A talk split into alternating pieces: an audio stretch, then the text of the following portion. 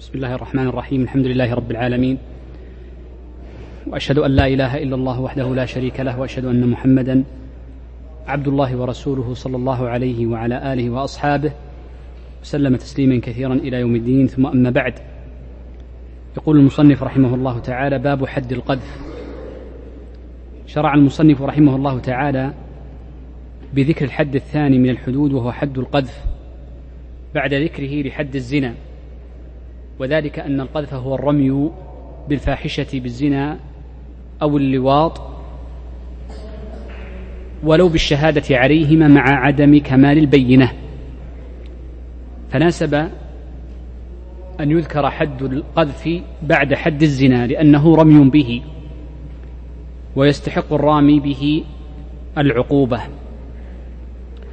والله عز وجل بين حكم القذف في كتابه، فقال سبحانه: والذين يرمون أزواجهم والذين يرمون المحصنات ثم لم يأتوا ولم يكن والذين يرمون المحصنات ثم لم يأتوا بأربعة شهداء فاجلدوهم ثمانين جلدة ولا تقبلوا لهم شهادة أبدا وأولئك هم الفاسقون. فبين الله عز وجل أن قذف المحصنات موجب للعقوبة والحد، وما كان موجبا للعقوبة والحد فإنه يكون محرما بل من كبائر الذنوب.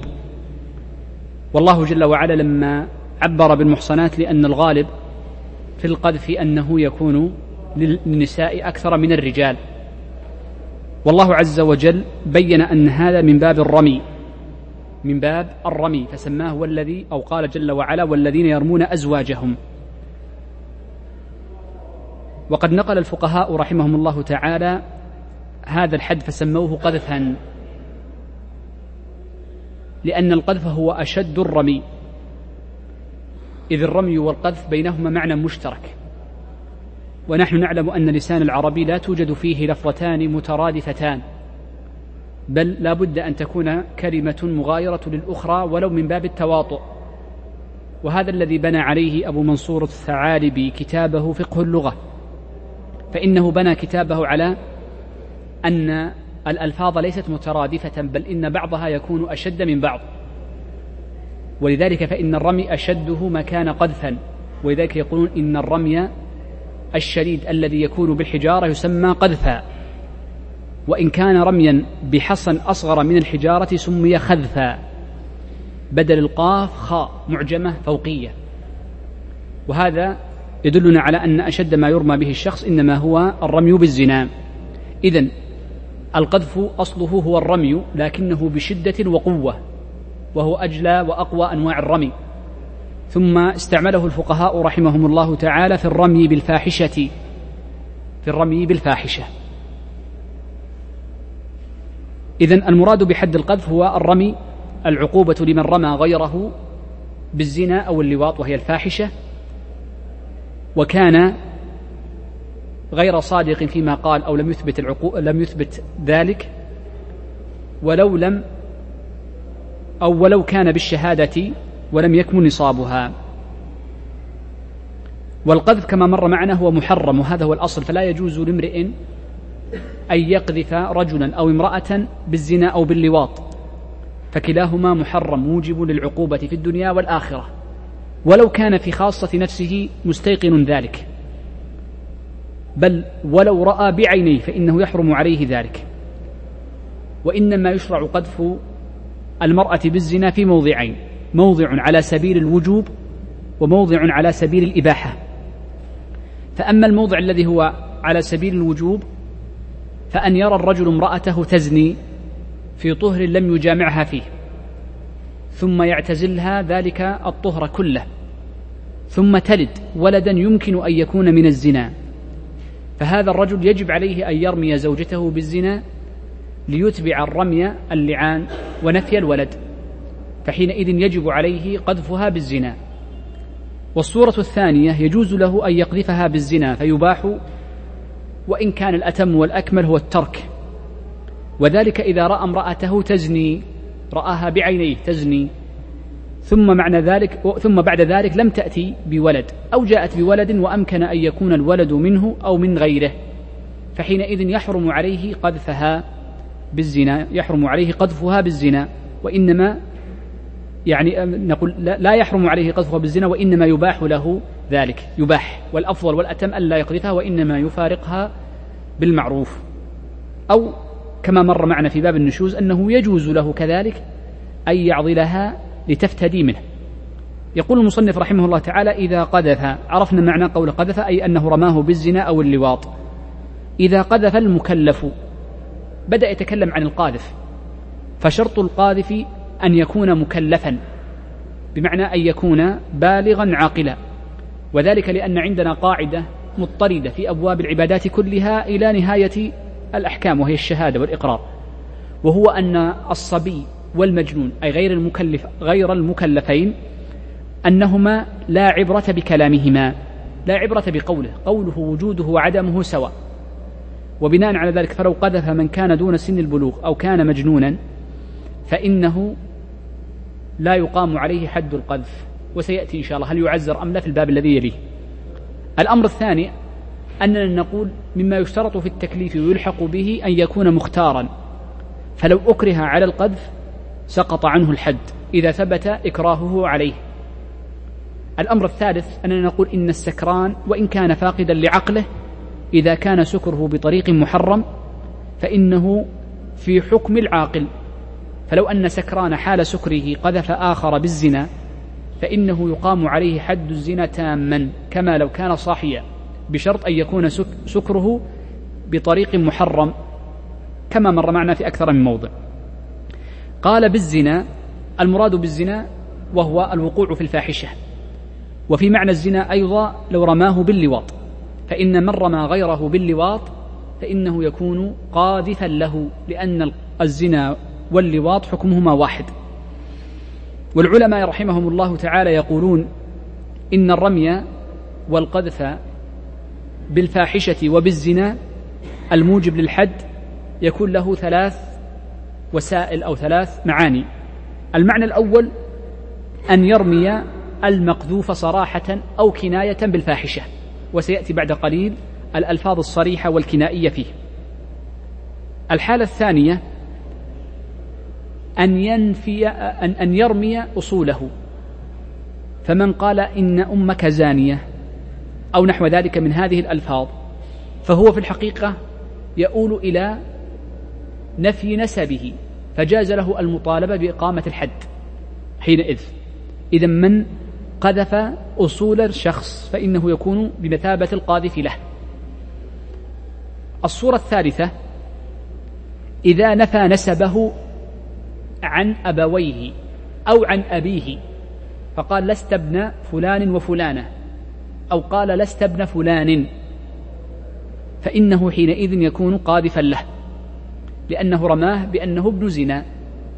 لكن لو قال لست ابن فلانة الأم فقط فإنه لا يوجب حد القذف وإنما يوجب التعزير لأنه مجزوم بكذبه، فإن الرجل إذا نفى نسبه من أمه مجزوم لأنها ولدت على، والقابلات رأينها وأقر الناس بجميع بالولادة من الأم، الأم لا إشكال في ثبوت النسب منها.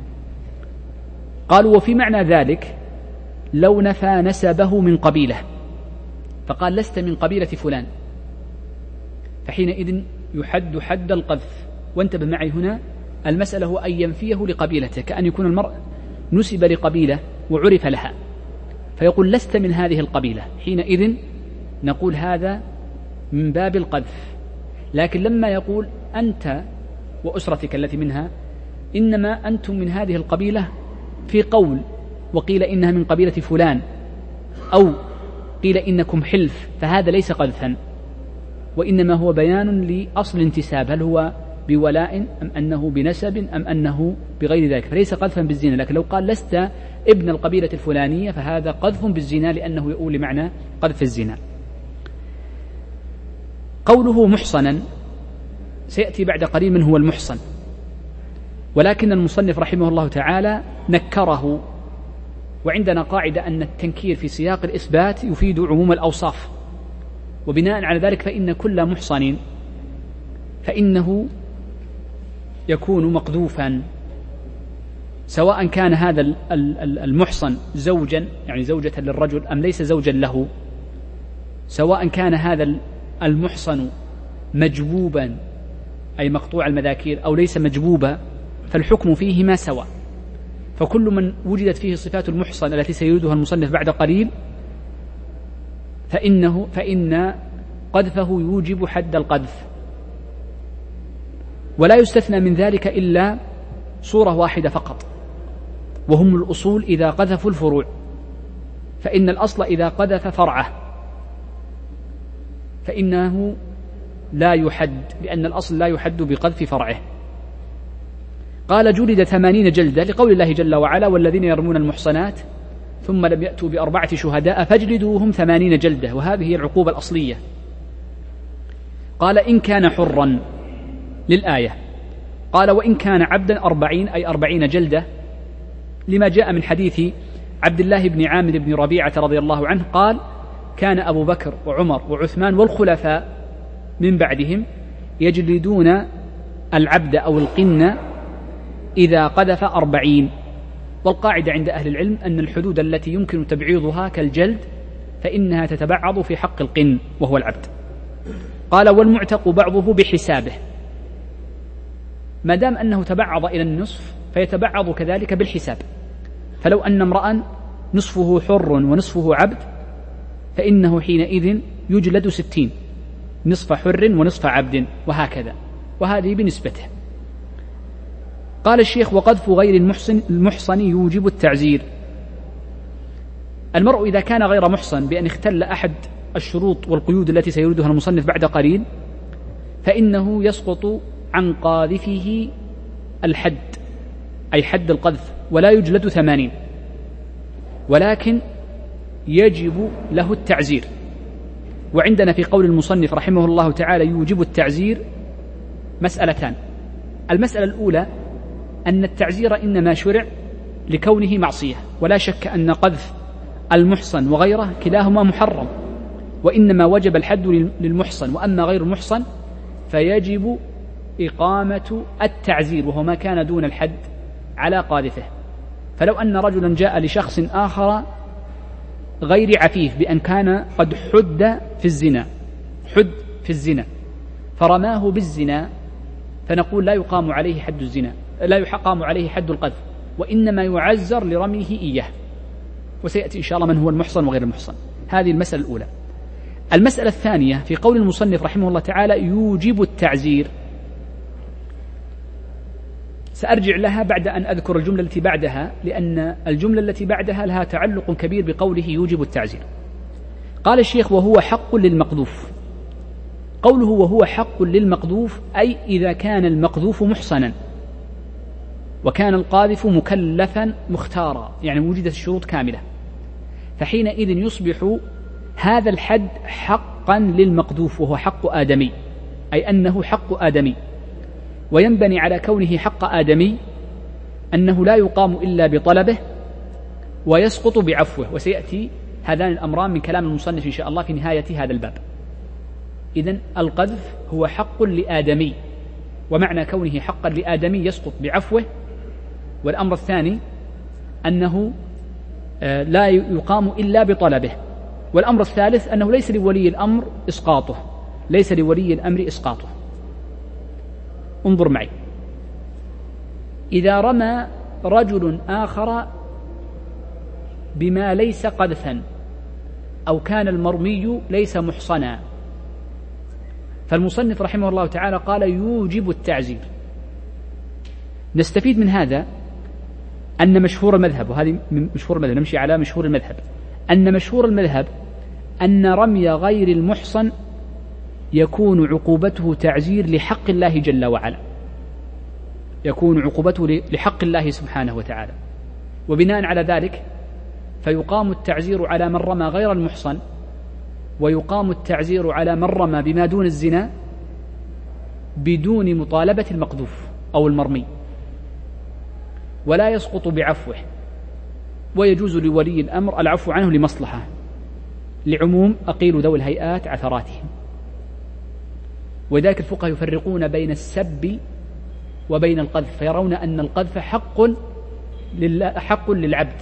وأما السب فمشهور المذهب، نمشي على المشهور عند المتأخرين، لأن في رواية عند ذكرها القاضي قد أشيدها إن شاء الله باب التعزير أن فيها حق لآدمي، فمشهور المذهب عند المتأخرين أنه حق لله جل وعلا. وبناء على ذلك فلو أن رجلا سب آخر ولو بغير الزنا فيجوز لولي الأمر أن يعاقبه بدون طلب، وسيأتي إن شاء الله في محله. طيب، يقول الشيخ رحمه الله تعالى: والمحصن هنا، قوله والمحصن موافقة لقول الله جل وعلا: والذين يرمون المحصنات. ومر معنا أن المحصن في كتاب الله جل وعلا له أربع معاني. قال: والمحصن هنا أي في باب القذف. قال: هو الحر المسلم العاقل العفيف الملتزم الذي يجامع مثله. قوله الحر لأن القن لا يقام عليه كامل الحد، لا يقام عليه كامل الحد، فلذلك لما كان لا يقام عليه كامل الحد فإنه لا يكون كاملا في الأصل الذي أوجب حد القذف. فلذلك من قذف عبدا فإنه لا يجب عليه حد القذف، وإنما يجب التعزير. قالوا: ولأن العبد لا يعاب بالزنا كعيب الحر. قال: المسلم لأن غير المسلم كذلك قد لا يعاب بالزنا، فقد يكون في شرعه إباحة ذلك. قال: العاقل لأن العاقل لا يقام عليه الحد أساسا. العفيف، والمراد بالعفيف أي العفيف عن الزنا ظاهرا، أي أمام الناس، ولو كان هذا الرجل قد وقع في الزنا ثم تاب منه، فما دام قد تاب من الزنا فإنه حينئذ يكون عفيفا، ولو كان ذلك الشخص المقذوف ملاعنة، لأن الملاعنة ابنها ينسب إليها وحكمه حكم ابن الزنا، فلو قذف رجل ملاعنة وكان قاذفها يعني يعني شخصا علم بالملاعنة فإنه يقام عليه الحد، يقام عليه الحد. حتى قال بعض أهل العلم: ولو كان زوجها الذي لاعنها، لأنه من باب التكرار بعد سقوط الأيمان. وقيل لا، لأن الزوج سقط قذفه بالملاعنة. إذن المقصود أن العفيف هو العفيف عن الزنا ظاهرا. مفهوم العفيف عكس العفيف هو كل من حد وثبت عليه الزنا، فمن ثبت عليه الزنا أمام القضاء فقذفه امرؤ آخر بالزنا فإنه لا يجب عليه الحد، وإنما التعزير. قال الشيخ: الملتزم. هذه كلمة الملتزم مشكلة، لأن قوله الملتزم تناقض الكلام الذي ذكره قبل ذلك، فإن المراد بالملتزم أي الملتزم لأحكام الشرع، وقد مر معنا أن المراد بالملتزم هو المسلم والذمي دون الحرب والمعاهد والمستأمن، مع أنه ذكر في أول هذا السطر حينما قال المحصن، قال: المحصن هو الحر المسلم، فخصه بالمسلم، وقوله الملتزم يشمل المسلم والذمي، فكأنه وسعه بعد ذلك، فكان فيه تناقض بعض الشيء. ولذلك فإن كلمة الملتزم يعني مما يعني استنكر وتتبع المؤلف عليها، فإنه ليس في أصل المؤلف وهو المقنع. قيل: ولا في غيره من كتب المذهب قيد الملتزم، وإنما يقيدونه بالحر، كذا ذكر بعض المحشين، وإنما يقيدونه بالمسلم فقط. إذن فقوله الملتزم هي زيادة من المؤلف على الأصل، وقيل إنه لم يوافقه أحد. ووجه الاعتراض على هذه الكلمة أن قوله الملتزم يدخل فيها الذمي، والذمي خارج بقوله في ابتداء في ابتداء قيد المحصن بأنه المسلم. قال: الذي يجامع مثله. ما معنى الذي يجامع مثله؟ يعني أنه يجب أن يكون ممن يمكن وقوع الوطء منه، ممكن أن يقع الوطء منه. وبناء على ذلك فقد مر معنا دائما أن الجارية يمكن أن تجامع إذا بلغت تسعا تسع سنين قمرية، والذكر يمكن أن يجامع إذا بلغ عشر سنين قمرية.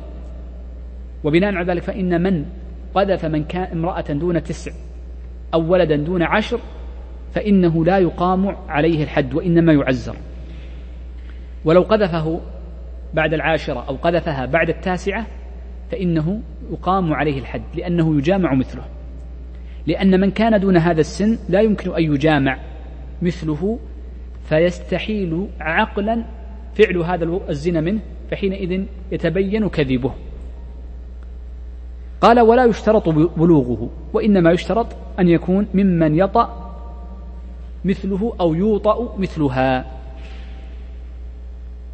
فلو قذف امرؤ ولدا ابن عشر سنين بالزنا، نقول: ولو كان المقذوف غير بالغ يجب الزنا، يجب إقامة حد القذف على القاذف، لكن لا يقام الحد حتى يبلغ المقذوف ويطالب بحقه، لأنه حق لآدمي، وحق الآدمي لا بد فيه من المطالبة، لا بد أن يطالب صاحب الحق، يطالب بذلك، وسيأتي إن شاء الله بعد قليل. يقول الشيخ رحمه الله تعالى: وصريح القذف. بدأ يتكلم عن الألفاظ الصريحة والكنائية، والألفاظ الصريحة كثيرة جدا، وإنما اختصر المصنف أو اقتصر المصنف على بعضها.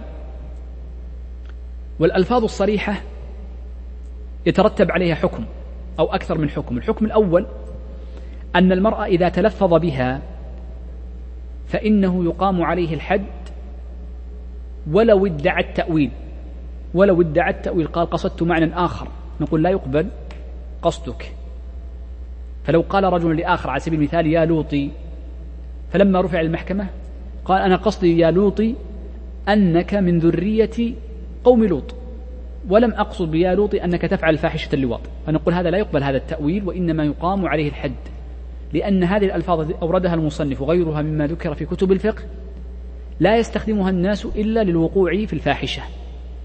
هذه المسألة الأولى. المسألة الثانية أن صريح القذف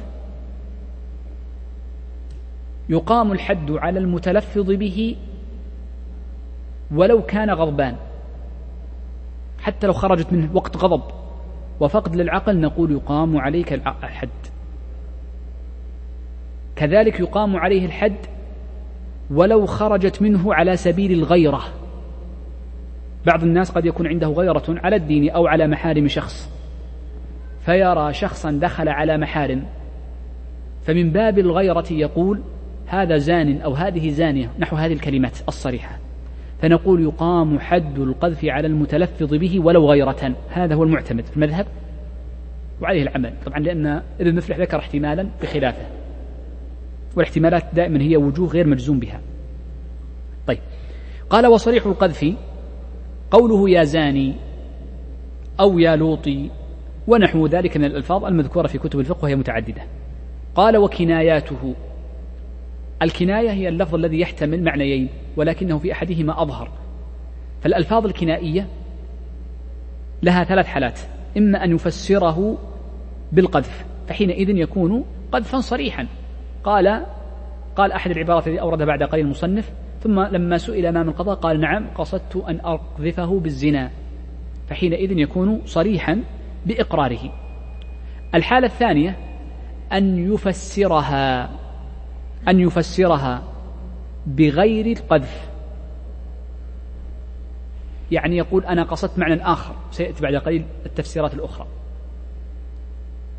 النوع الثالث يقول: ليست لي نية، بمعنى أنه لم أقصد بها لا الزنا ولا غيرها، هكذا كلمة خرجت على لساني، فنقول: يقام عليه حد القذف.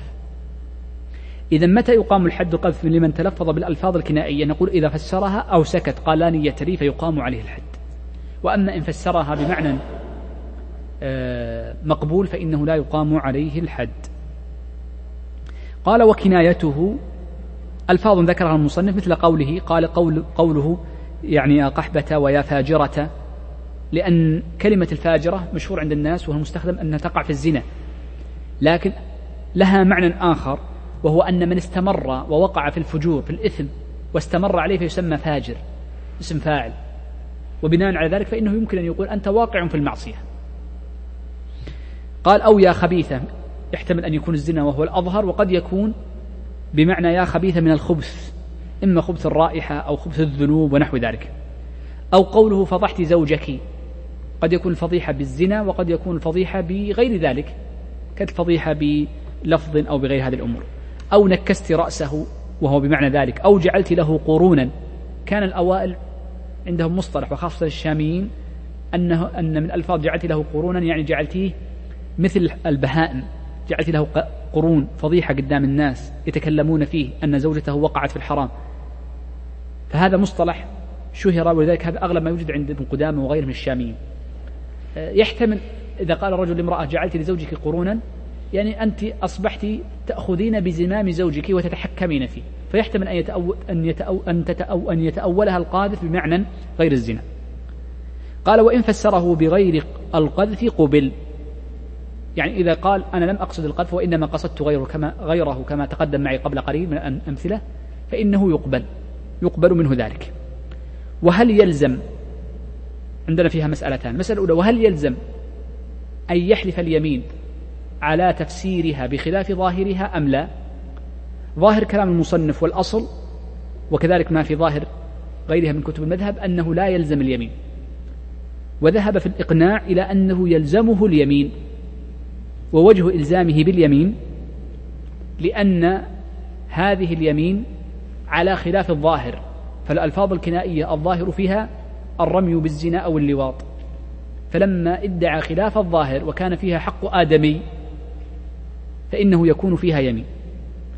وهذا القيد وهو أنه يحلف فيها باليمين هو الذي عليه العمل في المحاكم عندنا، أن من فسر لفظه الكنائية بغير الزنا لزمته اليمين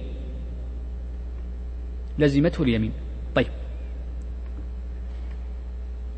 آه يعني من, من, من الأمثلة الكنائية رجل رمى آخر أو رمى أمه، نسيت الآن، فقال لآخر يا شرموطة أو يا ابن الشرموطة، نسيت. وهذه لفظة في بعض المناطق عندنا في المملكة معناها الزنا الصريح من الألفاظ الكنائية.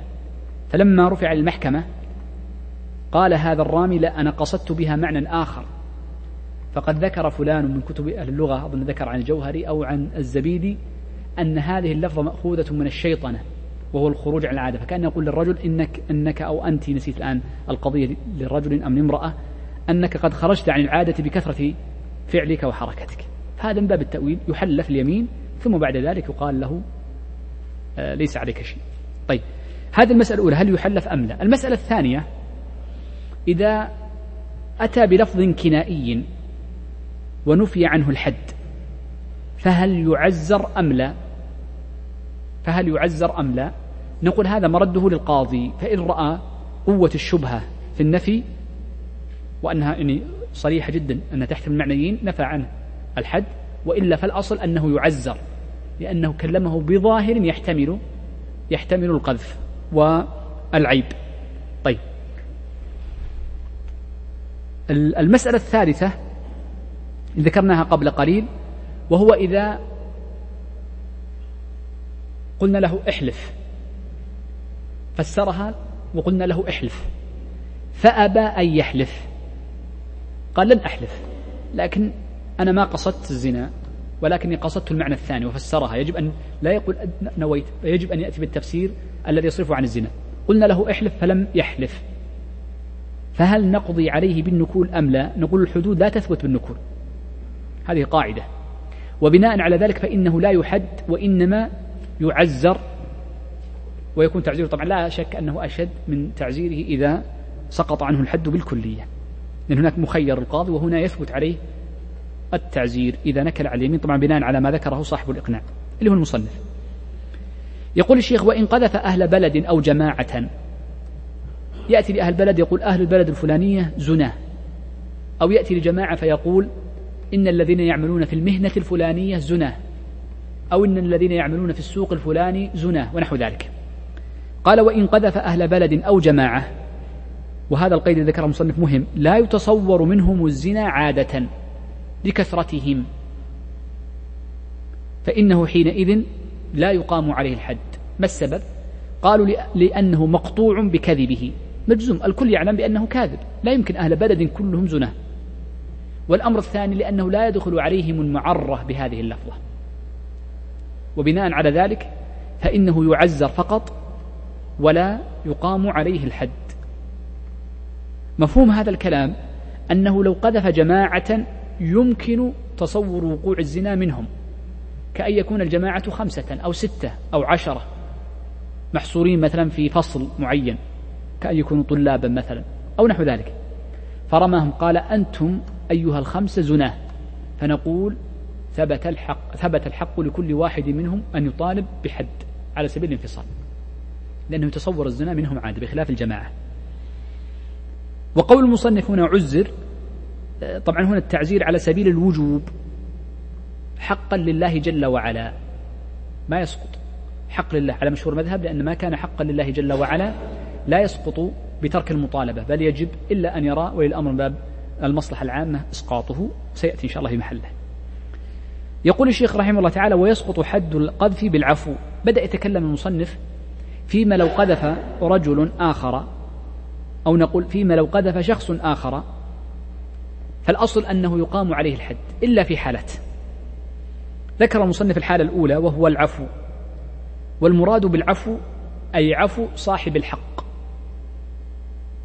والمراد بصاحب الحق أي المقذوف، فإذا عفا المقذوف فإنه حينئذ سقط وليس له المطالبة به بعد ذلك. لو عفا اليوم قال لا بكرة سأرجع، نقول لا، إذا ما استفدنا شيء، ما دام صرحت بالعفو إذا سقط حقك. نعم، عدم المطالبة لا يسقط الحق مثل الشفعة، فإنها تسقط بترك المطالبة، فإنها كحل عقال كما روينا في الأثر عند ابن ماجه. وأما هنا فإن يجوز المرء أن يؤخر المطالبة سنين كثيرة، لكن إن عفا سقط حقه. طيب، انظر الصورة الثانية، لو طالب بحقه ثم عفا، نقول سقط حقه كذلك. إذن قول المصنف يسقط حد القذف بالعفو، سواء طالب المقذوف بحقه أو لم يطالب، ما دام قد عفا صراحة فقد سقط. ولا يسقط الحق بترك المطالبة، شوف هذا القيد مهم، وهو التقادم، ما يسقط وإنما يسقط بالعفو عنه. هذا هو السبب الأول. السبب الثاني من أسباب إسقاط الحد إثبات الزنا على المقذوف، ولذلك قال الله جل وعلا: والذين يرمون المحصنات ثم لم يأتوا بأربعة شهداء. فإذا ثبت الزنا على المقذوف إما بإيجاد البينة بأربعة شهداء، وإما بوجود إقراره، أقر أي المقذوف بالزنا، فإنه حينئذ يعني آه يسقط. وعندنا في الإقرار نوعان، انظر معي، عندنا الإقرار بالزنا نوعان: إما أن يكون الإقرار أمام القاضي من المقذوف، يقول نعم أنا فعلت هذه الفاحشة، ثم يستمر على إقراره إلى حين إقامة الحد، فهنا يقام الحد على المقذوف، وهذا واضح. وقد يكون قبل ذلك،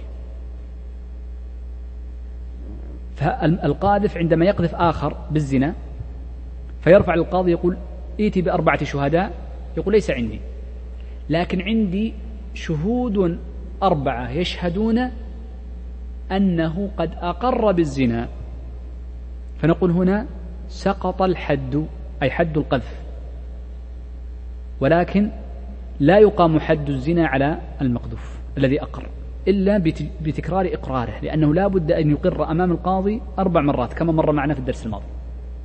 إذن التصديق هنا قد يكون في غير مجلس القضاء، أو أن يثبته عليه بتسجيل، والتسجيل لا يثبت به الإقرار القضائي، لكنه لإسقاط الحد عن المقذوف. وهذا الذي السبب الثالث من إسقاط لإسقاط حد القذف. قلنا السبب الأول العفو، السبب الثاني إقامة البينة، السبب الثالث تصديق المقذوف، إذا صدقه ولو خارج مجلس القضاء وأثبته أمام القاضي سقط الحد، لكن يبقى التعزير لا شك إن رأى القاضي ذلك. الأمر الأخير هذا السهل نعرفه جميعا، وهو يسقط الحد عن القاذف إذا لعنت الزوجة زوجها، وهذا واضح ومر معنا في باب اللعن. طيب، يقول الشيخ رحمه الله تعالى: ولا يستوفى بدون الطلب. حد القذف لا يستوفى إلا بطلب من المقذوف، وهذا بإجماع أهل العلم، حكاه الشيخ تقي الدين، لا بد من طلبه، فإن لم يطالب سقط.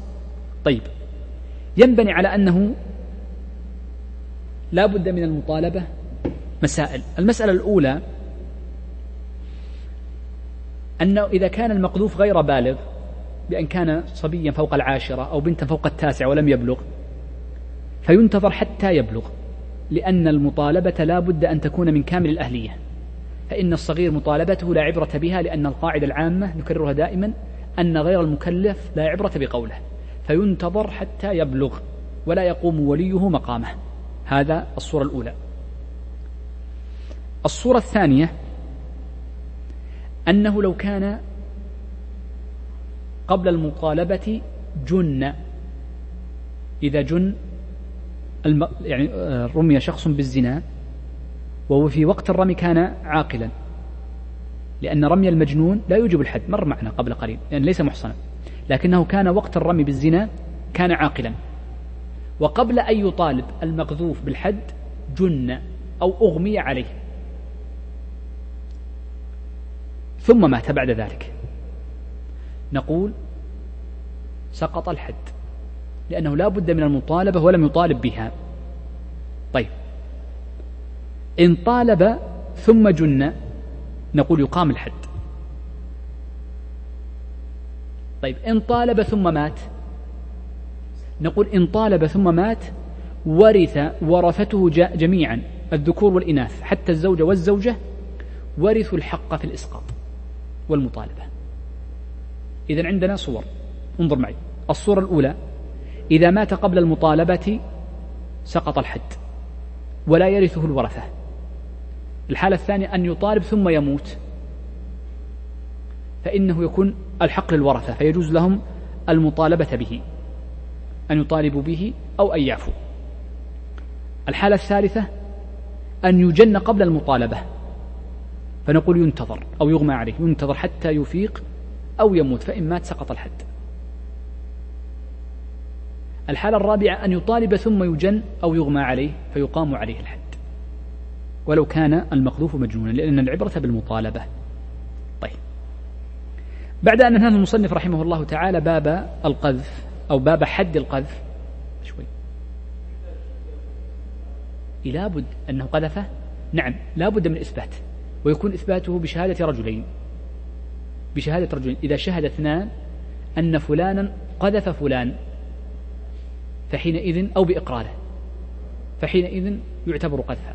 فإن نقصت الشهادة عن ذلك فإنه يقام عليه التعزير، مثل أن يرمي آخر برسالة ثم يقول أنا ما كتبتها، وهذا كثير جدا، الرسائل النصية هذه يرميه بالزنا وباللواط، وهذا كثير، أغلب المحاكم تعطي، أغلب القذف يكون عن طريق الرسائل الجوال، أو يسبه عن طريق حسابات التويتر وغيرها وهذه، ثم ينكر يقول أنا ما كتبته، أو يقول أنا اخترق حسابي مثل ما يقول كثير من الناس، أو يقول أخذ أحد الأطفال وكتبها. إذا لم يثبت أو يعني أنه هو الذي كتبها بإقراره أو بشهود، فإنه حينئذ لا يقام عليه حد القذف، وإنما قد يعزر أو يترك التعزير بناء على قوة الشبهة وضعفها. اللفظي قرينة قوية جدا، إذا ادعى خلافها تبرر في المذهب ما يقبل التسجيل، تخرج عن المذهب، لأنهم يحصرون البينات. الذي عليه القضاء أن التسجيل قرينة بينة، قرينة شبهة قوية أو قرينة قوية، إذا لم يستطع ردها فإنه حينئذ يقام بها الحد، مثل ما قلنا تذكرون في الحمل، ذكرتكم مشهور المذهب لا يقام عليه الحد إلا إذا قال أقرت بالزنا. الرواية الثانية يقام عليه الحد الحد ما لم تدعي الشبهة، نفس الفكرة، قوة الشبهة. سم لابد شاهدين، ما تثبت ال ال ما تثبت الحدود بالأيمان. القضاء عندنا مجموعة من المشايخ، ليس كلهم، يحلف المدعي، لكن على قاعدة المذهب شاهد ويمين ما يقبل. شاهد ويمين قاعدة المذهب هذه في الأموال فقط وليست في الحدود. الحدود لا بد فيها من شاهدين. أنا أعرف بعض الزملاء في المحاكم من قدام حتى في الاستئناف الآن، يعني إذا قويت عندها البينة بشاهد واحد ويمين، لكن هذا أنا أقول غير مضطر عن قاعدة، قواعد المذهب صريحة جدا النفي، وعلى غيرها أيضا. سم هذه في الحقوق المالية يا شيخ، في الحقوق المالية ستأتي إن شاء الله باب الشهادات، ها في الحقوق المالية، والمرأتان في الحقوق المالية. الحدود لا يقبل فيها إلا رجال، والعدد لا ينقص عنه. طيب، سيأتي إن شاء الله باب الشهادات نشير للحدود، فرق بينها وبين الأموال. طيب، بدأ المصنف رحمه الله تعالى بذكر الباب الثاني وهو باب حد المسكر.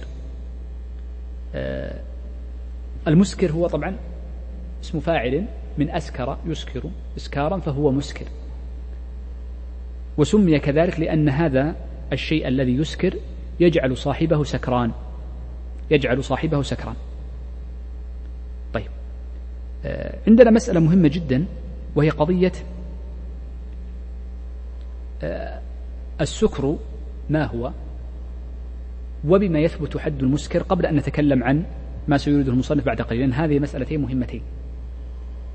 انظر معي، تغييب العقل يكون بواحد من أمرين، إما أن يكون تغييبا للعقل مع لذة ونشوة، وإما أن يكون تغييبا للعقل من غير نشوة ولذة وسرور. تغييب العقل بأحد هذا الأمر، أي بشيء يتناوله. فالأول هو المسكر، والثاني هو الذي يسمى مغيبا للعقل يسمى مغيبا للعقل كالبنج والمخدر والمنوم ونحو ذلك. ما الفرق بين الاثنين؟ عرفت الفرق بينهما؟ الأول فيه نشوة وطرب وسرور، إذا تناول الشخص أحس بذلك، وأما الثاني فلا، فيغيب العقل فقط، كحال حبوب المنومة والبنج وحال ما يسبب يعني الأشياء التي تجعل ذهاب العقل فقط، من غير ذهاب للعقل من غير النشوة والطرب. الفرق بينهما أن المسكر هو الذي فيه الحد، وأما غير المسكر وهو المغيب للعقل لا حد فيه، ولكن قد يكون فيه التعزير إذا تناولها الشخص من غير حاجة. الأمر الثاني أن ما كان من المسكر فإنه لا يجوز التداوي به، وأما الثاني فيجوز تناوله للحاجة لأجل التداوي. كثير من الناس إذا أراد أن يدخل العملية الجراحية أعطي بنجا، لكن لا يجوز أن يتناول مسكرا قبل دخوله العملية الجراحية. تداووا عباد الله ولا تتداووا بحرام، لما سئل النبي صلى الله عليه وسلم عن التداوي بالخمر. إذا ما كان خمرا أو ما في معنى الخمر مما يذهب العقل مع نشوة وطرب وسرور فإنه يكون خمرا لا يجوز بحال. آه يعني في أيضا فروق، لكن أهم الفروق هذان الأمران، وسيأتي إن شاء الله ربما إشارة لها في باب الأطعمة. إذن هذه المسألة الأولى، يجب أن نفرق بين أمرين، بين المسكر وبين المغيب للعقل، وعرفنا الفرق بينهما. كلاهما مشترك في تغييب العقل، ولكن المسكر يكون فيه لذة وطرب. المسألة الثانية معنا وهي مسألة متى يحكم بأن هذا الشخص مستحق لحد السكر. نقول يحكم بأن هذا الشخص مستحق للسكر بوجود واحد من أمرين.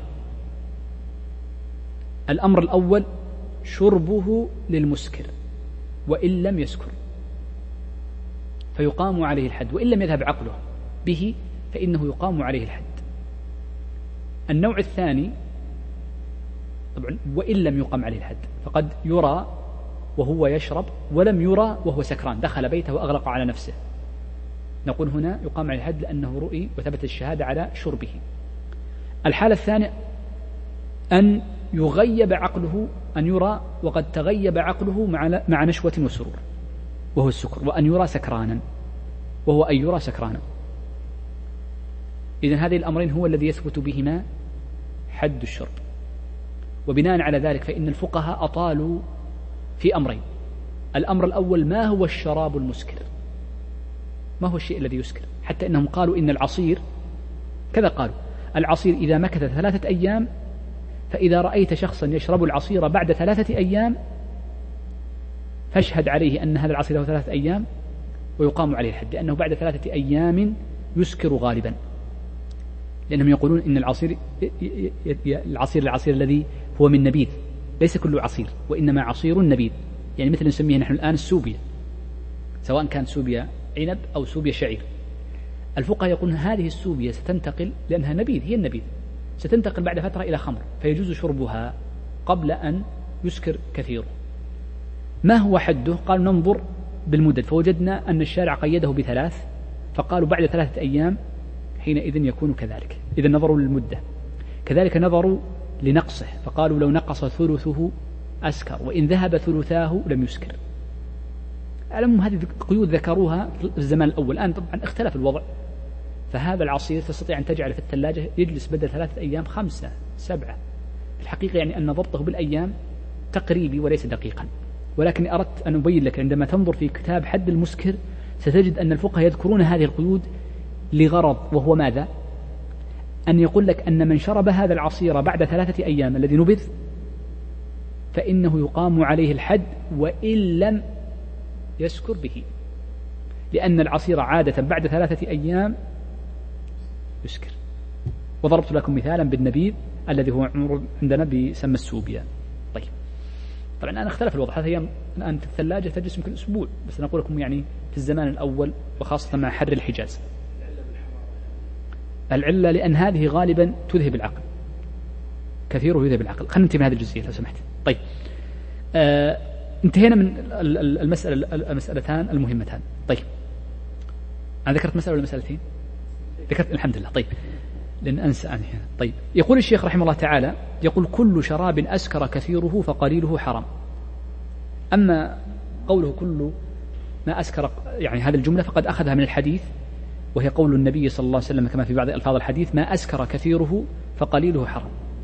وهذه الجملة أهل العلم رحمه الله تعالى عنوا بها عناية كبيرة، حتى إن الإمام أحمد ألف كتابين: الأشرب الكبير والأشرب الصغير، كلاهما في تقرير هذه المسألة، ونقل الآثار عن السلف رحمه الله تعالى في بيان المعنيين اللذين ذكرتهما لكم قبل قليل، وهو حد ما يسكر من حيث الصفة، من حيث ذهاب بعضه، أو من حيث طول مكثه.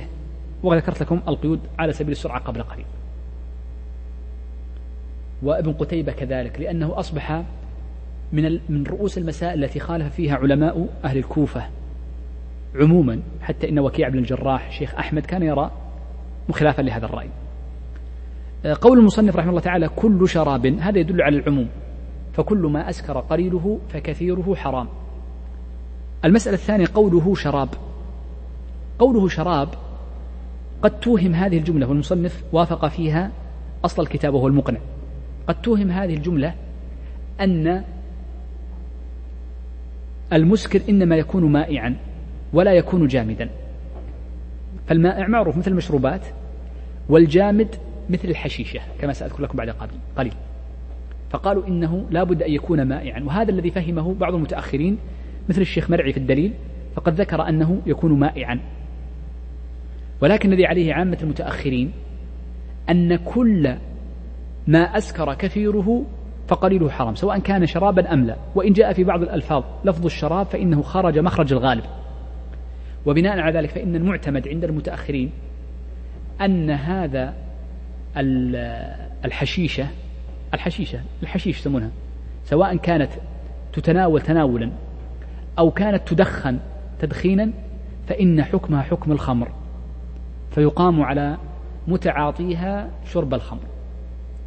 وأما ما عدا ذلك من المخدرات، حتى الزيوت، مو بالزيوت، الروائح الطيارة هذه مثل الغراء مثل غيرها، هذه لا تلحق بالخمر، وإنما لأنها تغيب العقل فقط يقام عليه التعزير. وللفائدة للفائدة أن التعزير في المخدرات عندنا في المملكة أشد أحيانا من إقامة حد الشرب. المرة الأولى قد يكون أخف، بدءا من المرة الثانية يكون أشد. وذلك في نظام المخدرات الصادر قبل نحو تسع سنوات أو ثمان ينص على أن تهريب المخدرات لمرتين يقتل، تهريبه لمرة يقتل، وترويجه داخل البلد لمرتين يقتل، بينما صانع الخمر ما يقتل، المخدرات. فقد يكون التعزير أشد من الحد، فعندما نقول ننفي عنه الحد ليس معناه أنه أسهل وأقل، فقد يكون أشد، والقضاء عندنا أنه أشد المخدر لخطورته. طيب الحشيش على المعتمد عند المتأخرين أنه صورة من صور المسكر، لأن يقول شيخ الإسلام ابن تيمية، يقول ولا أو نقلها لا نقلها منصور منصور أظنه في حواشقنا، أنه قال لا أعلم خلافا بين أهل العلم أنهم يقولون إن الحشيشة حكمها حكم المخدر، إلا خلاف القرافي حينما حدها حينما عدها من المغيب للعقل كالبنجي وغيره، لأن الحشيشة أصلا ما عرفت إلا في القرن السابع، ألف فيها بدر الدين الزركشي ابن بهادر رسالة كذا في حكم الحشيش، فما تكلم عنها إلا في القرن عفوا الثامن سبعمائة فما بعدها. والتحقيق والذي عليه يعني متأخر الحنابلة وعليه القضاء عندنا أن الحشيشة حكم حكم الخمر، لأنها تحس الشخص بنشوة، تجده يضحك وتجده يحس بطرب، فحكمه حكم الخمر. طيب إيش رأيك نأجلها شوي بس عشان الدرس باقي شوي وأختم. طيب يقول الشيخ رحمه الله تعالى: نعم كل شراب. إذن عرفنا قوله أن شراب تحتمل أن تكون المائع فقط، والأظهر والمعتمد المذهب أنها تشمل كل مطعوم سواء كان مائعا أو كان جامدا، وهي الحشيشة. فالحشيشة حكمها حكم المسكر مذهبا وقضاء. قوله أسكر، عرفنا أن الإسكار يكون بأحد أمرين، إما بشرب المسكر أو بذهاب العقل يعرف أنها قد أسكرت. قوله فقليله حرام، حرام يشمل كل شيء، يشمل التداوي بشربها، ويشمل أيضا شربها يشمل شربها أيضا لعطش، فإنه لا يجوز مطلقا التداوي بالخمر وما في معناها مطلقا، ولا يجوز دفع العطش بها لأنها إنما تزيد عطشا، وإنما تباع عند الضرورة التي تؤدي إلى الوفاة إن لم تستعمل. ومثلوا ذلك بدفع غصة، وقالوا هذا المثال يوجد في الذهن ولا وجود له في الحقيقة، لأن المسلم يمكن إذا لأن المسلم منهي عن الجلوس على مائدة يدار عليها الخمر، هذا من جهة، ومن جهة أخرى أنه يمكن أن تدفع الغصة بشيء غير الخمر، لكن لو لم يوجد إلا الخمر لجاز، وهذا من الأمثلة الفرضية. كما أنه عند الإكراه فهو جائز، لأنه ربنا لا تحملنا نسينا وخطأنا ربنا ولا تحمل علينا إصرا كما حملته على الذين من قبلنا. الخمر بعض أهل العلم، وهي رواية يذكرها المتأخرون كذلك، يجيز التداوي بها في الجلد، بعض أهل العلم يرى ذلك، وإلا فإن مشهور المذهب لا يجوز لأنها نجسة عندهم، ولكن بعض أهل العلم يجيز التداوي فيها بالجلد، واختيار الشيخ تقي الدين لأنه ينبني عليها ماذا؟ الآن هناك بعض المعقمات قد يكون فيها نسبة كحول، وسنشير بعد قليل في قضية استحالة الخمر. طيب يقول الشيخ: وهي خمر من أي شيء كان، سواء كانت من عنب، من زبيب، من تفاح، من غير ذلك، كل شيء حشيش، يعني هذه الشجرة التي يخرج منها الحشيش وغيره، فكله يسمى خمر. قال: ولا يباح شربه للذة، مر معنا، ولا لتداو مطلقا، بخلاف البنج الذي يغيب فيجوز عند التداوي للحاجة، ولا عطش لأنه إنما يزيد العطش، ولا غيره من الأمور إلا لدفع لقمة غص بها ولم يحضره غيرها. وهذا الحقيقة يعني من الأمثلة النادرة جدا. طيب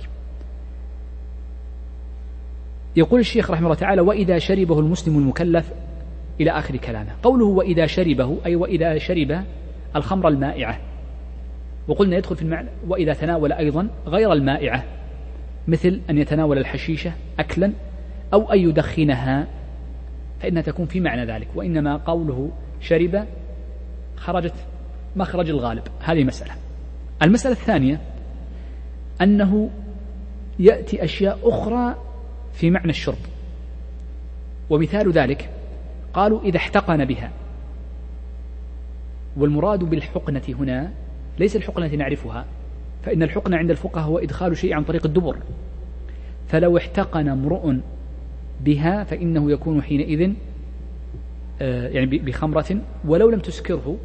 لو احتقن بكحول مخدر، الكحول نوعان إثيري وميثيلي، بعضه يسكر وبعضه يقتل بسبب الصدمة الدموية، فلو اكتحل امرؤ بكحول مخدر فإنه حينئذ يقام عليه الحد.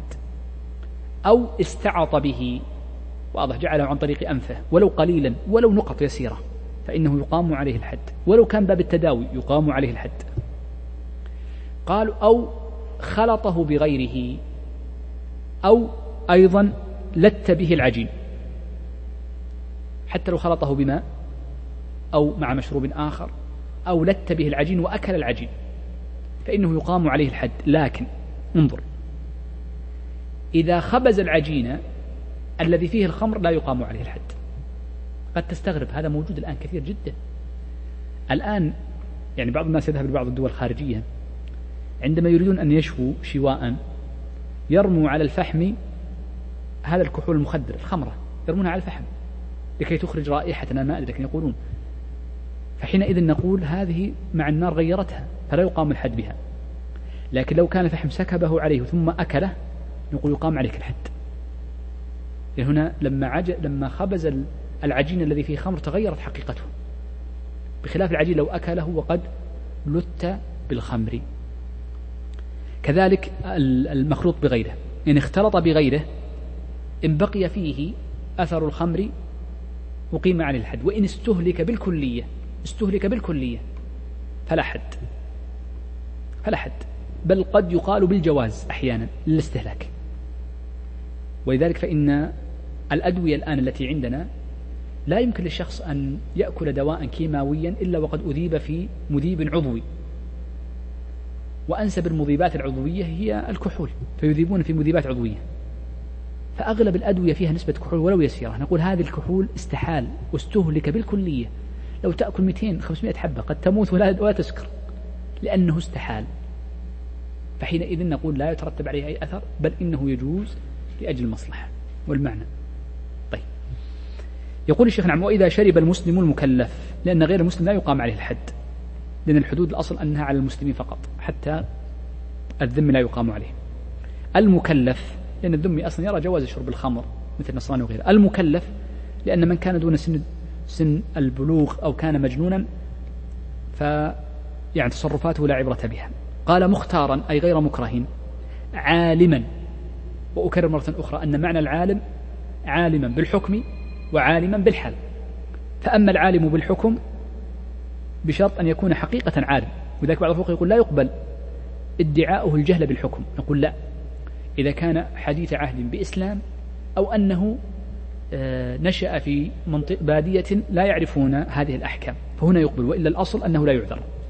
وذلك لما يقول بعض الناس يقول فيها خلاف على قولين، نقول لا لا ليس خلافا على قولين، التحقيق أن من قال لا يعذر فيه بالجهل من فقهائنا قصدهم باعتبار عامة الناس أنهم يعرفون ذلك، ولكن إذا وجدت الصورتان التي أوردتها لكم في باب الزنا فكذلك هنا.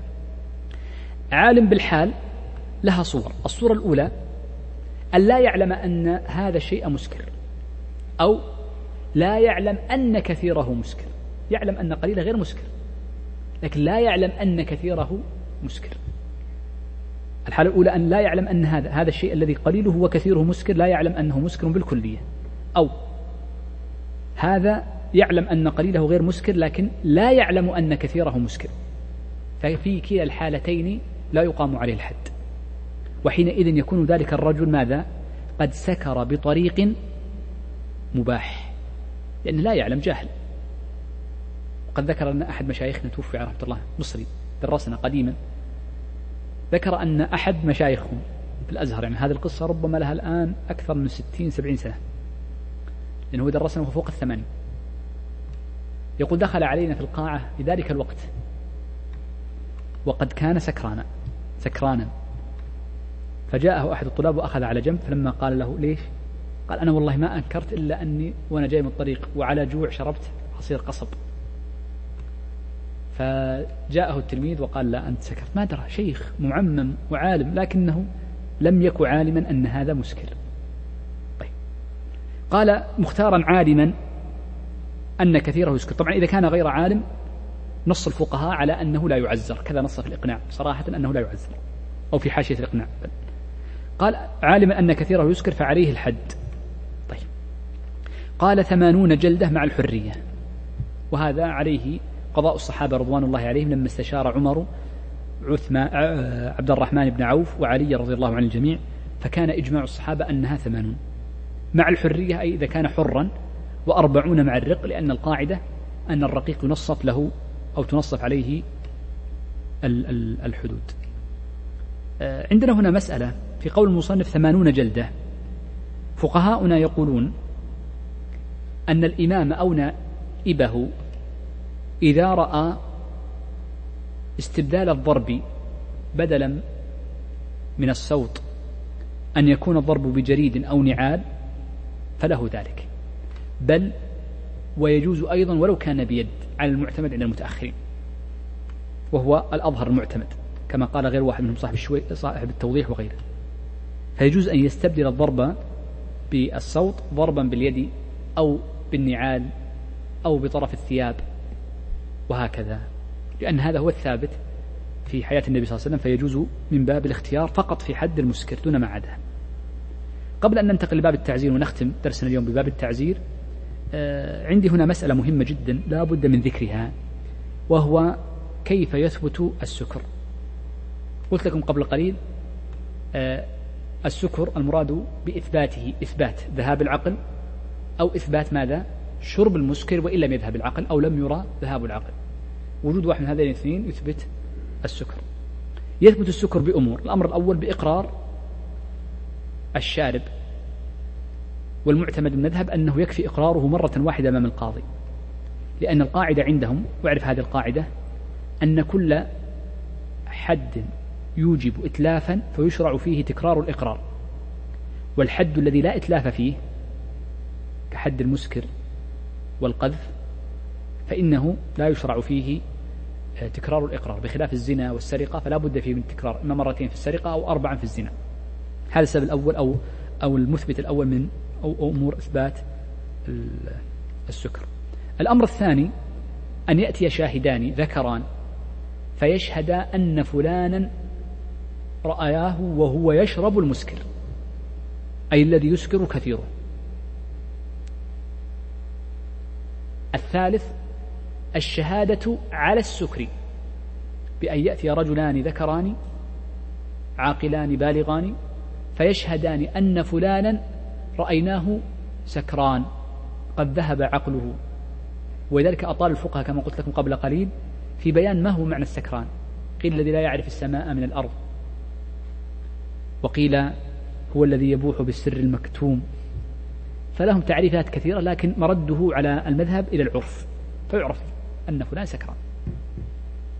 لكن هنا مسألة مهمة، أن بعض الناس قد يظنه سكران وليس بسكران، وهذا يلحظ يعني في وقائعنا، بعض الناس يرى شخص يغمى عليه بسبب انخفاض السكر فيقول فلان سكران وهو ليس كذلك، فبعض الناس أساسا لا يعرف السكران ويشهد به. ولكن لابد القاضي يتأكد ما الذي رأيت وما هي صفته وهل تعرف السكران من غيره وهكذا. الأمر الرابع وهو القي، بأن يشهد اثنان أنهما رأيا فلانا يقي، إما أن يشهد على شربه أو على ذهاب عقله أو على قيئه، فقال رأيناه قد قاء الخمر، قاء الخمر، ما قاء الخمر إلا وهو إيش؟ قد شربها، فكأنهم رأوه قد شربها، وهذه واضحة جدا وتقبل، ولذلك قال الصحابة ما قاءها إلا وقد شربها. الأمر الأخير، وانتبهوا هذا الأمر الأخير لأن هذا الذي أنا محل الشاهد عندي، أنهم قالوا وهل تثبت بالرائحة؟ مشهور المذهب أن الرائحة لا يثبت بها الحد، سواء من رائحة فيه أو من رائحة أنفه وهكذا، لا يثبت الحد بها، لأنه ربما يقولون تمضمض بالخمر، وهذه شبهة، والقاعدة درء الحدود بالشبهة.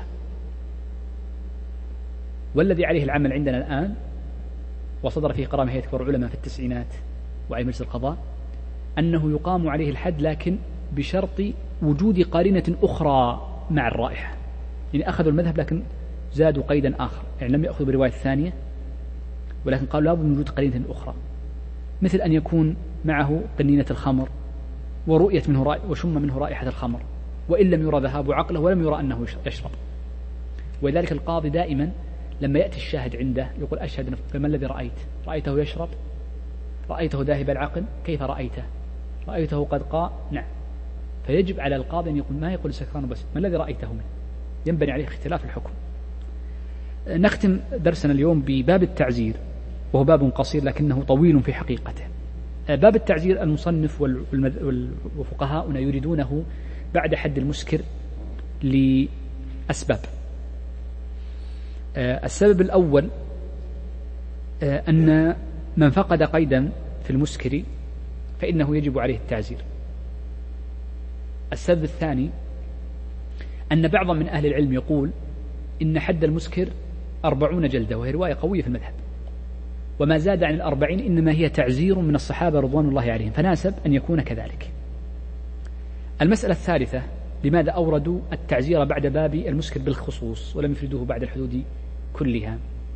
قالوا لأن القاعدة عند فقهائنا أنه لا يجوز الجمع بين الحد والتعزير، هذه قاعدة في المذهب، يحرم أن تجمع بين الحد وأي صورة من صور التعزير إلا حدا واحدا وهو حد حد المسكر، فيجوز أن يقام حد المسكر مع تعزير عشرين جلدة لمن شرب في نهار رمضان.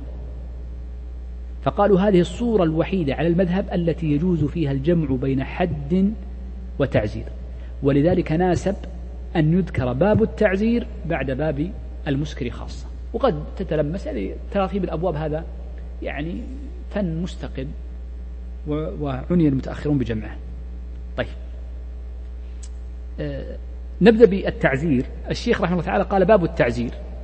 التعزير هو أحد العقوبات، والأصل في التعزير هو المنع، لتعزروه أي لتمنعوه من غيره، فالتعزير الأصل فيه المنع. وعندنا قاعدة أن العقوبات زواجر وجوابر، سواء كانت العقوبات حدية أو قصاصا أو تعزيرا، فهي زواجر وجوابر، فهي تمنع الشخص من الوقوع في الممنوع وتمنع غيره فينزجر بعقوبة زيد فيمتنع، فناسب أن تكون تعزيرا. وكل العقوبات لا تخرج من أحد ثلاثة أمور، إما قصاص حق آدمي، وإما حدود، وإما تعازير.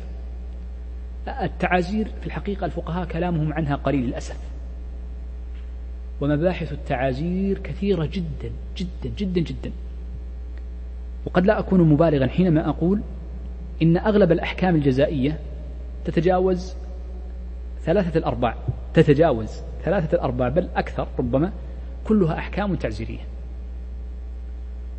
سواء في المملكة أو في غيرها من دول العالم. كل الأحكام التي يعني التي فيها أنظمة جزائية كلها شرعية، كلها أحكام تعزيرية. الأحكام التعزيرية هي الأكثر، فالأحكام التعزيرية كثيرة جدا، والفقهاء قديما كانوا يطلقون القواعد فيها، ولكنها تأخذها منها بتفصيل يسير. أنا سأتكلم عن بعض أحكام التعزير وليس عن كلها. أول مسألة معنا وهي مسألة، يعني أشير ببعض المسائل المهمة، هل التعزير حق لله جل وعلا أم أنه حق لآدمي؟ أم نعيد الجملة، هل هو حق لله جل وعلا أم يجوز أن يكون فيه حق آدمي؟ يعني قطعا بعض صور التعزير هي حق لله جل وعلا. مثال ذلك فيما لو كان موجب التعزير سب مثلا أو ضرب لا قصاص فيه، فإن قلنا إنه حق لله جل وعلا فيجوز إقامته بدون مطالبة صاحب الحق ولا يؤثر عفوه، ويجوز عفو ولي الأمر فيه مطلقا.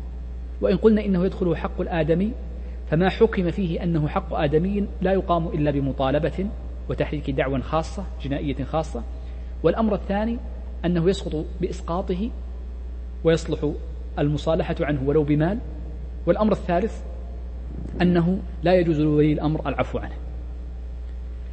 مفهوم كلام أغلب المتأخرين، وهذا الذي كان عليه القضاء قديما عندنا، أن التعزير كله حق لله جل وعلا، هذا نص عليه جماعة من المتأخرين، لا يكون التعزير إلا لله جل وعلا، ما في تعزير حق آدمي أبدا، انس. هذا ظاهر مذهب عند المتأخرين. لكن هناك رواية قوية جدا يوردها المتأخرون عن القاضي أبي يعلى، فقد ذكر القاضي أبو يعلى في الأحكام السلطانية وهو العمدة في هذا الباب أنه يمكن أن يكون في التعازير حق آدمي، والثاني وهو القول الثاني هو الذي عليه العمل عندنا الآن من خلينا نقول من عشرين سنة أو أقل. فأصبح القضاة الآن يحكمون فيقول نحكم كذا عقوبة حق عام وكذا حق خاص، والحق الخاص والحق الآدمي يسقط بإسقاطه ولا يثبت إلا بمطالبته، ويجوز له المعاوضة عنه أو الصلح كما اتفقا. إذن مسألة الحق الخاص والحق العام مشهور مذهب المتأخرين، إنما يكون التعازير حق لله جل وعلا.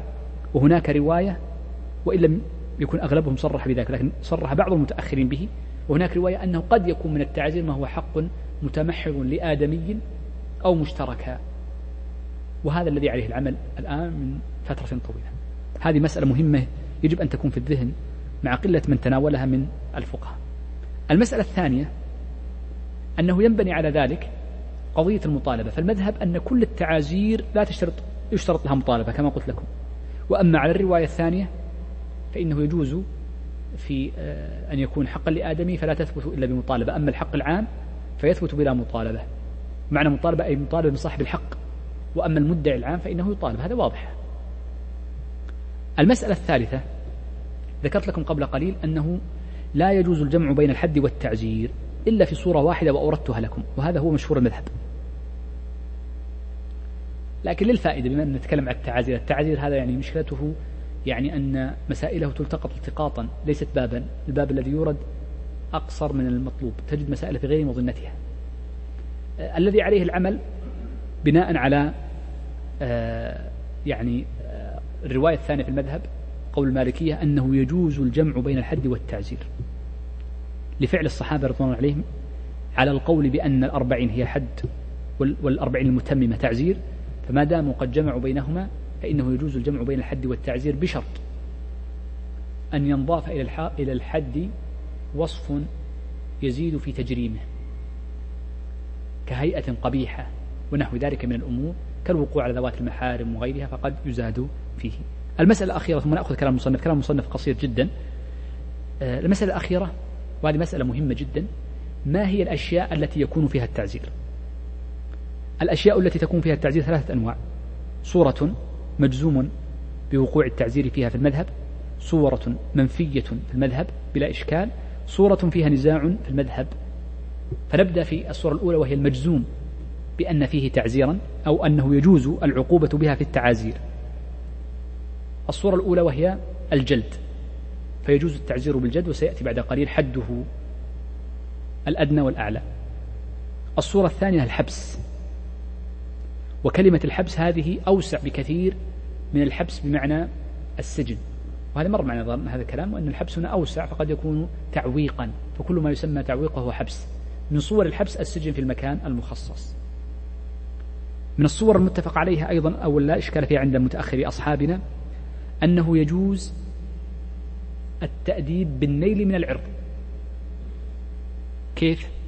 وذلك بالتأنيب، يا ظالم يا مخطئ، بالتأنيب الذي طبعا لا يتعدى إلى القذف والسب، وإنما يكون بالتأنيب، أو يكون أيضا بالتوبيخ وهو أشد، أو بالتهديد.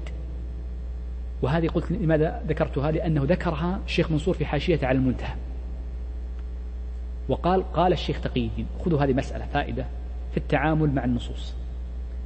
الفقهاء هنا إذا قالوا قال غير إذا قالوا وقال، إذا ذكر حكما ثم ذكر بعده قال فلان من غير واو فإن هذا القول هو المذهب، وإن نسبه لصاحبه فمعناه هو المذهب ما دام الكتاب متخصص في ذلك. طبعا نص على هذه الفائدة المرداوي في بعض المواضع في الإنصاف. وأما إذا قال وقال فإنها تحتمل أن تكون موافقة للمذهب، وقد تكون رواية أخرى أي قول آخر تحتمل، فقد يكون قيدا وقد يكون رواية. هنا ذكرها الشيخ منصور بلفظ قال، شوف يعني لفظة الواو يختلف فيها الحكم، ولذلك ترى يا شيخ قراءة الكتب قراءة المبتدئ ليس كالمتوسط ليس كالمنتهي. وأنا أكرر عليكم دائما كلمة أنا معجب بها للشافعي عليه رحمة الله، الإمام المبجل محمد بن إدريس الشافعي يقول التفاح الفقه كالتفاح الشامي سهل التناول، كل واحد يطلع يعني يستطيع أن يطلع شيخ في خمس دقائق. لكن كيف خمس دقائق؟ لأن أصلا الذي يفتي لا يقول إلا خمس كلمات، يجوز لا يجوز سنة مباح مكروه، في غير هذا الخمس ما في، كل واحد يقدر يجلس ويقول مباح محرم. طبعا إن قالها بغير علم فقد اقتحم جراثيم جهنم.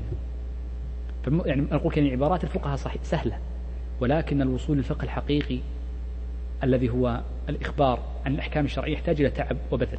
طيب نرجع لمسألتين، ايش كنا نتكلم عنه؟ ايش كنا نتكلم؟ نعم أحسنت، اللي هو الثالث الذي قلنا اللي هو التأنيب أو ما يسمى بالنيل من العرض، يعني يسمى بعض المعاصرين يسمونه إيش؟ يسمونه التعزير الأدبي، يسمونه التعزير الأدبي. هذه صور ثلاثة متفق عليها. الصور المتفق على أنه لا يجوز التعزير بها زين، الأمر الأول كل ما كان من باب المثلة، تأتي وتجرح الشخص أو تقطع منه عضوا، ما يجوز. لو جاء شخص وقال فلان لم يثبت عليه حد السرقة ولكني سأعزره بقطع يده، نقول ما يجوز، حرام، ما يجوز. كل ما كان من باب المثلة بإبانة عضو أو بجرح في الجسد فكله لا يجوز. إذن المثلة ما هي؟ إبانة عضو وسم في الجسد. من صور المثلة حلق اللحية، فلا يجوز العقوبة التعزير بحلق اللحية لأنها مثلة. بل بعض أهل العلم يقول إن حلق الشارب مثلة، قول مالك، تعرفون هذه المسألة، لأن أظن مالك يمنع من حلق الشارب ويرى أنه مثلة، لكن حلق الشارب ورد عن بعض السلف، هذا الحقيقة أن بعض السلف يرى أنه سنة ليس مثلة، لكن هذه مسألة أخرى لا أريد أن أدخل فيها.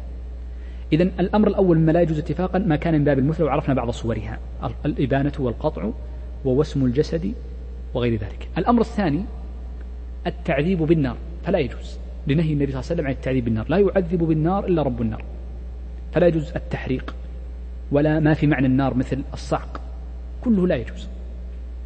الأمر الثالث مما لا يجوز ما كان من باب منع الطعام والشراب، فلا يجوز منع الطعام والشراب من باب التعزير مطلقا، لأن هذا خطير جدا، حتى لو كان زائدا عن الحاجة ما لك حق أن تمنعه من باب التعزير، سواء كان تعزيرا قضائيا أو تعزيرا تأديبيا، الرجل مع بيته وأهل بيته، لا يجوز هذه الأمور كلها، من باب أولى طبعا. يبقى عندنا المختلف فيه وهو صورتان. لماذا ذكرت المختلف فيه؟ لأن مشهور المذهب أنه لا تعزير فيهما، والعمل القضائي عندنا أنه يجري فيهما التعزير، يعني يمكن التعزير بهما، يمكن التعزير بهما. الأمر الأول وهو التعزير بالمال، مشهور المذهب أنه لا يجوز التعزير في المال إلا في مواضع محددة، منها في السرقة، ستأتي لمن سرق كثرا وغيره، سنتكلم عنها في الدرس القادم إن شاء الله. وأما الرواية الثانية عليها العمل فيجوز التعزير بالمال مصادرة وإتلافا وغرامة، وأغلب التعزيرات الآن بالمال، قطع الإشارات، المواقف الغلط، آه، عدم فحص السيارة، كل هذا من باب التعزير بالمال. إذن هو على الرواية الثانية من المذهب الذي يعمل به في جميع بلدان العالم. إذن هذا المسألة هو التعزير بالمال. النوع الثاني من التعزير المذهب لا يجيز، والرواية الثانية التي عليها العمل جوازه، وهو التعزير بالقتل، فالمذهب أنه لا يجوز التعزير بالقتل إلا في صور نادرة جدا قد أشير لها بعد قليل، منها قضية الخارجي، فيرون أن الخارجي إذا زاد شره جاز تعزيره قتلا، ومنها سيأتي صورة سأذكرها بعد قليل. وأما الرواية الثانية فيجوز التعزير بالقتل موافقة لمذهب الإمام مالك، وعليها العمل. ضربنا مثال قبل قليل، تهريب المخدر من أول مرة يقتل، الترويج مرتين يقتل، التعاطي أظن أربع مرات يقتل، فكلها قتل قتل كذا، في المخدرات قتل، فكل هذه توجب القتل من باب التعزير وعليه العمل. طيب بسرعة نمر على كلام المصنف. يقول الشيخ باب التعزير، عرفنا التعزير أنه مأخوذ من المنع، والمقصود هو منع الواقع في الإثم أن يعيده، ومنع غيره من أن يقع فيه، لأن المقصود من العقوبات بأنواعها الزجر والجبر، فالزجر عن الوقوع والجبر في الذنوب. قال وهو التأديب، فهو يشمل التأديب للرجل لأهله ولولده والمعلم للصبيان عنده، ويشمل أيضا ولي الأمر، ويشمل كذلك ولي الأمر. وذاك عبروا بالتأديب لأن الفقهاء يعني بعضهم يجعل التأديب غير التعزير، وبعضهم يجعلهم واحد، سيأتي بعد قليل. يقول وهو واجب في كل معصية. قول الشيخ رحمه الله تعالى في كل معصية تشمل أمرين، تشمل فعل المحرمات وترك الواجبات، فإن ترك الواجبات معصية فتجب فيجب له التعزير، كترك الصلاة مثلا والتأخر عن الجماعة قد يعزر، وقد كان قديما يعزر تارك الجماعة، والمتأخر عنها الذي تفوت تكبيرة الإحرام يعزر بأن تؤخذ غترته تؤخذ غترته وهذا باب التعزير، تأخذها وتباع في السوق وتكون في مصالح الناس، هذا قديم يعني قبل ستين سبعين سنة ربما، وهذا من باب التعزير بالمال والمصادرة والإتلاف لمن فعل ذلك. الأمر الثاني فقوله في كل معصية، هذا يفيدنا على أن من لا يتصور منه المعصية فإنه لا يعزر، وبناء على ذلك فإن من لا يتصور منه المعصية اثنان، المجنون والصبي. فأما المجنون فإنه لا يعزر لا شك، وأما الصبي فإنه أساسا لا يجوز تعزيره بالضرب إذا كان دون سن التمييز، حرام، لأنه لا عقل له بالكلية، لا يضرب كما مر معنا في الجنايات. وأما بعده فيجوز تأديبه لكن دون تعزيره، فيجوز تأديبه دون تعزيره، فهذا من باب التأديب. ولذلك قلت لكم قبل قليل بعض أهل العلم يفرق بين التأديب والتعزير، فيجعل التأديب لغير العاقل والتعزير للعاقل الذي يتصور منه الوقوع في المحرم وهي المعصية. طيب. الأمر الثالث أن قوله المعصية تشمل أمرين: المعصية المحرمة بأصل الشرع في نص كتاب الله أو سنة النبي صلى الله عليه وسلم، أو المعصية التي هي مخالفة ولي الأمر، لأن الله عز وجل يقول: يا أيها الذين آمنوا أطيعوا الله وأطيعوا الرسول وأولي الأمر منكم. فإذا منع ولي الأمر من أمر لمصلحة عامة مثل الإشارات ومثل السرعة والمواقف الخاطئة فهذه تعتبر معصية بالمعنى العام، وبناء عليه فيجوز التعزير على تركها، طبعا بشرط أن تكون منعه لمصلحة عامة. وهذا المبدأ الكبير المشهور جدا عند أهل العلم، أنه يجوز لولي الأمر تقييد المباحات، كل واحد يجوز له أن يسرع مئتين، ولكن للمصلحة العامة جعلت السرعة ثمانين مثلا أو تسعين بناء على اختلاف الشوارع. نعم. قال: لا حد فيها ولا كفارة. قوله لا حد فيها ولا كفارة لأن المذهب لا يجوز الجمع بين الحد والكفارة إلا في صورة واحدة ذكرت لكم قبل قليل، عفوا لا يجوز الجمع بين الحد والتعزير إلا في صورة واحدة ذكرت لكم قبل قليل. ولا كفارة كذلك كل معصية فيها كفارة كالأيمان والظهار وغيرها من الأمور، ما دامت فيها كفارة فإنه لا يجمع معها بتعزير، لأن لو كان فيها تعزير لفعله النبي صلى الله عليه وسلم مع وجود الداعي في عهده، فلما لم يفعلها دل على جوازه. ضرب بعد ذلك بعض الأمثلة فقال: كاستمتاع لا حد فيه، يعني كاستمتاع رجل مثلا بامرأة محرمة عليه بما دون الوطء بما دون الفرج، فإنه حينئذ لا يجب فيه الحد وهو حد الزنا فيكون فيه التعزير. أو رجل تزوج امرأة نكاحا فاسدا مختلف في صحته، وسبق معنا أنه يسقط الحد لكن يجب فيه التعزير، وهكذا صور كثيرة جدا مما سبقت. قال: وسرقة لا قطع فيها. سنتكلم إن شاء الله في الدرس القادم حدود السرقة، يعني مثلا الرجل الذي سرق مثلا لم ينتهك حرزا أو لم أو كان المال لا حرز فيه أو غير ذلك من الأسباب التي سترد. قال: وجناية لا قود فيها، يعني كل من جنى على غيره جناية وسقط القود، سقط القود إما لعدم المطالبة أو العفو وغير ذلك، فنقول إن كانت الجناية عمدا ففيها التعزير. يعني مثلا واحد ورث الدم، جنى على امرأة ثم ورث الدم فيعزر، وجرت العادة عندنا أن من قتل قتل عمد وسقط عنه قتل عمد بأي سبب ولو بالعفو لا بد أن يسجن على أقل حاسنة، هذا التعزير. بعض القضاة يرى أن الجريمة كانت بشعة جدا فقد يعزر هذا الجاني بالقتل، ويمر عليكم أحيانا في الأحكام يقتل تعزيرا ولم يقل قصاصا. طيب. يقول: وإتيان المرأة المرأة سبق معنا هو السحاق فإن فيه التعزير. قال: والقذف بغير الزنا ففيه التعزير وجوبا، لو سبه أو شتمه وصفه شبهه بحيوان فقال يا حمار مثلا، أو سبه بأي أنواع السب، هذا يسمى سب، وهذا الذي يسمى القذف بغير الزنا، ونحوه من العقوبات وهي كثيرة جدا بل بالمئات. يقول الشيخ: ولا يزاد في التعزير على عشر جلدات. مشهور المذهب أن التعزير بالجلد لا يجوز أن يزاد فيه على عشر، لما ثبت في الصحيحين من حديث أبي بريدة رضي الله عنه أن النبي صلى الله عليه وسلم قال: لا يجلد فوق عشر أو فوق عشرة أسواط إلا في حد من حدود الله.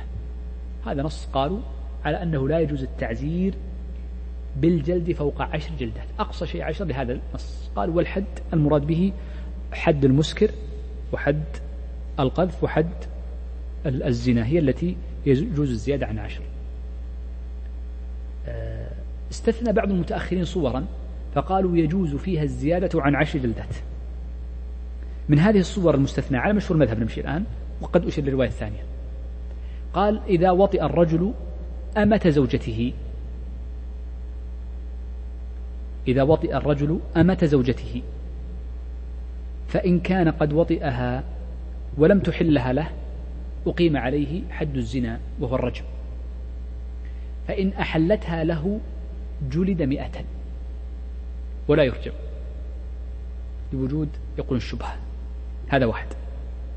الحالة الثانية إذا وطئ رجل أمة في ملكه وملك غيره وهي مشتركة في الملك يملكها هو وغيره، فهنا يقام عليه عقوبة التعزير مئة إلا جلدة.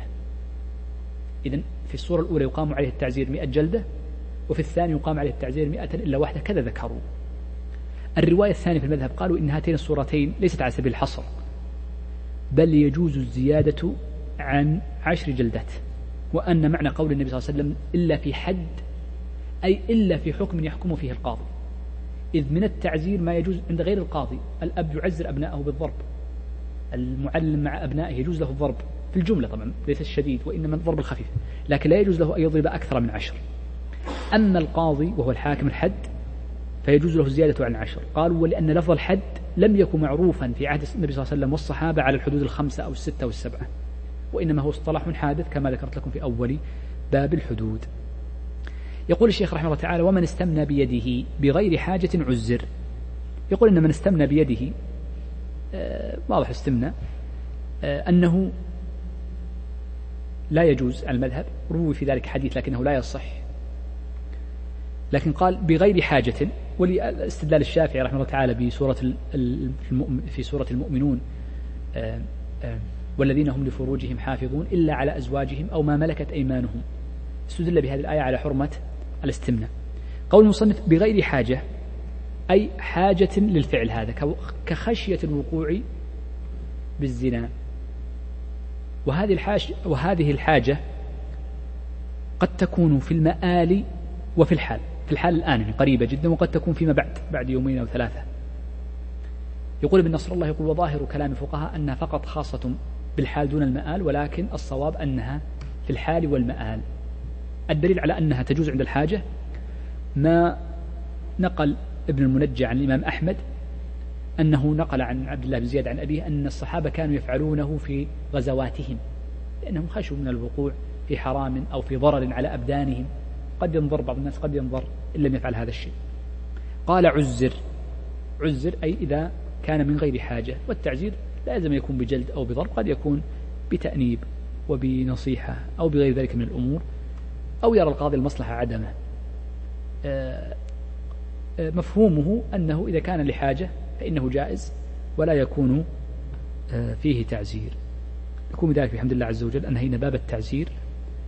في الدرس القادم بمشيئة الله عز وجل نبدأ بباب القطع في السرقة. أسأل الله عز وجل الجميع التوفيق والسداد، وأسأله جل وعلا أن يرزقنا العلم النافع والعمل الصالح، وأن يتولانا بهداه، وصلى الله وسلم على نبينا محمد.